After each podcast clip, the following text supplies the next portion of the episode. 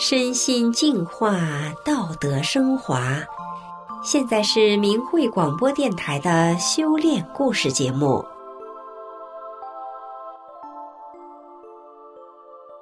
听众朋友您好，我是雪莉。今天要和大家分享的故事是黑道混混祸重生。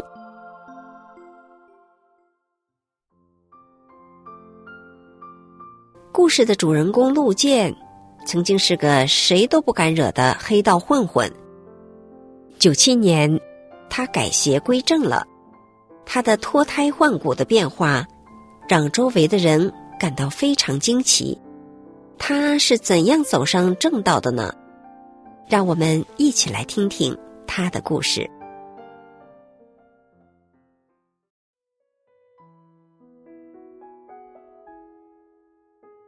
陆建曾经是个黑道混子，抽烟喝酒打架斗殴，谁要是斜眼瞥他一眼，他就能上去给人2刀。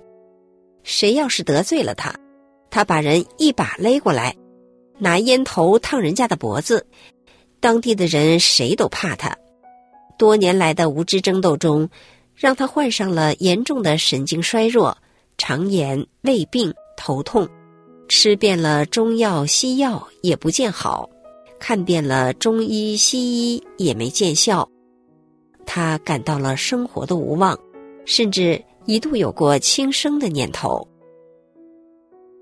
陆建从小水性好，擅长游泳，曾经下水救过3条人命。人说救人一命胜造7级浮屠，他觉得自己可能是因此而种下了得法修炼的机缘。97年的4月，气候回暖，陆建去公园散步，看到有一群人正在练气功，正好有个熟人，他就问那个人：“你们在干啥呢？”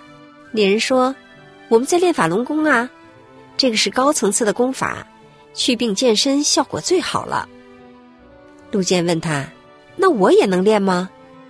那个人说：“可以。”而且赠送了他一本法轮大法的书籍《转法轮》。陆建拿回家去拜读，看了一整个晚上，感到非常的震撼。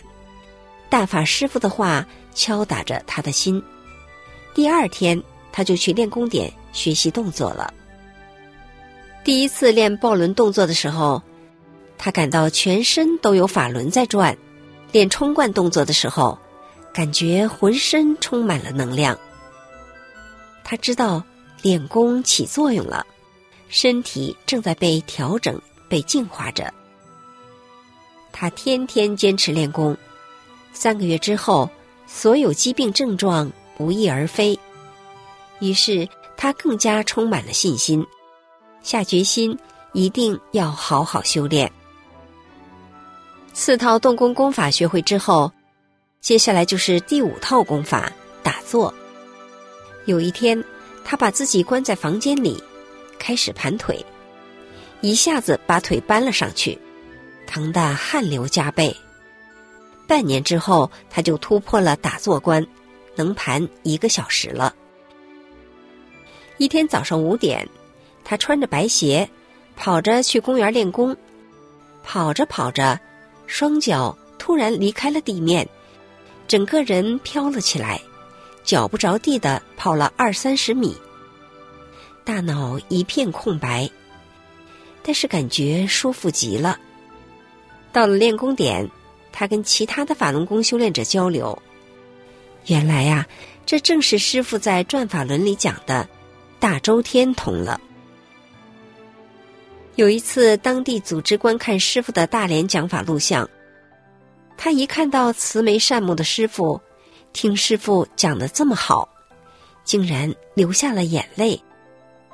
陆建以前是个铁石心肠的人，没有眼泪，也不懂什么叫哭。修炼1年之后，他的身体发生了翻天覆地的变化。他知道，修炼不仅要练，更要修。他就琢磨着要好好的修自己的心性，可是怎么修呢？就先从做好人做起吧。有一天下楼，看到楼下有个醉汉吐了一地，很恶心，他也不想碰。可是转念一想，我现在修炼法轮功了，师父无条件地给予了我那么多，不就是要我一颗向善的心吗？而且这不是修心性的好机会吗？于是他动手把它处理干净了。以前的陆建属于当地恶霸，每当他下楼的时候，邻居看到他都吓得够呛，赶紧把门关起来。现在邻居看到他的举动都感到奇怪，陆建怎么变了呢？事情过去了这么多年，陆建仍然是记忆犹新。他认为这是他修炼后做的第一件好事。陆建在国内当时经营一家饭店，一天早晨他去上货，买了几块钱的肉，货主找给他90多块钱。他一看，立刻告诉货主钱找错了。货主说：“是吗？你给了我多少钱？”陆建说：“给了10块，你当成100了。”货主是位中年妇女，一下子感动地哭了起来。她说：“我一天都挣不了这么多钱呐，太感谢你啦！这么着吧，肉钱我也不收了，赠送给你。现在上哪儿去找你这样的好人呢？”陆建说：“不行，肉钱我不能要你的，我是练法轮功的，我们师父要我们做一个好人。我要不学法轮功，这钱我是不可能给你的。”陆建的店里有一台索尼电视机，2000多块钱买的。有一天突然进来一个老人，莫名其妙地问他：“你这电视还要吗？送给我吧。”陆建听后一想，这绝对不是偶然的，我现在是修法轮大法了，可能是以前作恶太多，这可能就是来要债的。陆建就对老人说：“那你就拿走吧。”结果就免费的把这个还很新的电视送给了老人。这要是在以前，唯利是图的陆建是绝对做不到的。有一天上午，陆建在家里打坐，他妻子突然走过来踢他，骂道：“就知道练功，也不去饭店干活。”陆建想，我修炼之前经常打他骂他，甚至冬天里大半夜把他拖到雪地里，我欠他的太多了，现在该到我还债了。陆建明白法理之后，自然而然的就做到了师父在《转法轮》里要求的打不还手骂不还口了。他面带微笑的告诉妻子：“练完功就去饭店帮忙。”要是不修炼啊，陆建的妻子也不敢踢他，否则大嘴巴子早就扇过去了。今天修大法了，陆建这暴躁的脾气也给修没了。有一次，陆建骑摩托车出去办事，正在街道的急转弯处，突然驶出一辆解放牌的大货车，陆建的摩托车一下子就栽进大货车的车厢下，大货车急刹车，摩托车正好顶在大货车的车轱辘上停住了。陆建一下子把摩托车拉出来，走过去跟司机道歉，说对不起。结果司机吓愣了，陆建推着车就走了。他知道是修炼法轮大法躲过了这一劫，不然后果不堪设想。过后陆建想想，当时的情形真的很可怕。修炼法轮大法2年之后，突然有一天，陆建接到通知，他的出国签证下来了。修炼前他就办理了出国手续，现在得法了，他觉得法好，不想出国了。跟其他修炼法轮功的学员交流，大家觉得也许这就是他要走的路吧。于是在1999年法轮功被迫害之前，陆建来到了国外。在国外，他的第一份工作是在一家中国服装厂烫衣服，老板脾气很暴躁，陆建每天工作15个小时，还经常被老板打骂，被老板欺负。在国内的时候，陆建本身就是混黑道的，从来没有看过别人的眼色。现在修炼了，陆建觉得自己是一名大法弟子，就都忍了。有一天，老板让他往墙上钉铁架子，地上摆满了铁架子，铁架子上面是3角铁，很锋利。他踩着梯子在墙上打眼，由于穿着拖鞋，脚下一滑，突然从梯子上跌了下来，正好落在了一堆3角铁的小空隙里，没有伤着。他知道是法轮大法再一次救了他的命。他当即跪在地上，双手合十，感恩师父，眼泪流了下来，并暗下决心，一定要修好自己。陆建的工作体制是多劳多得，工资跟烫的衣服件数成比例。他按照真善忍的标准要求自己，从来不弄虚作假。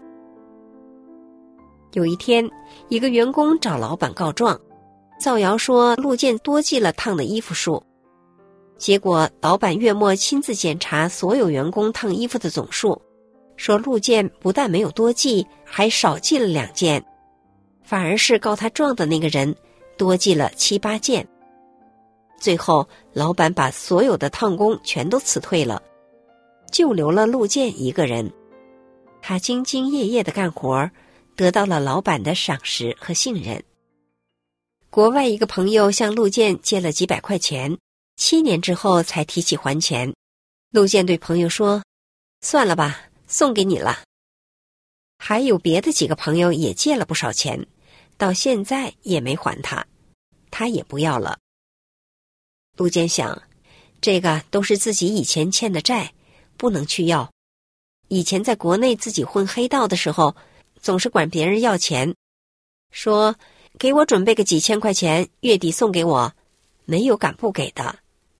现在修炼了，以前欠的债都得还，所以当别人向陆建借钱的时候，他总是很乐意的把钱借给别人。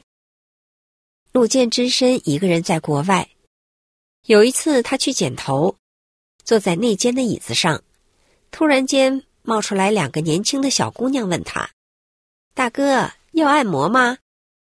陆建说，千万别，我的孩子都比你们大了，你们以后啊，不要再做这种事了。你们有没有想过你们的父母？找点别的活干吧，别让他们担心。其实陆建以前的色欲心挺强的，学大法之后，他永远记得师父在转法轮中的教诲，所以没有动心。他要做个正直的好人，做个高尚的人。在国外这么多年，每当周末，陆建就开车去周围的城镇讲法轮功被迫害的真相。所有红传大法、讲法轮功真相、停止迫害法轮功的征签活动，他都积极参加。他还在自己住的小城镇成立了法轮大法练功点，让周围的有缘人受益。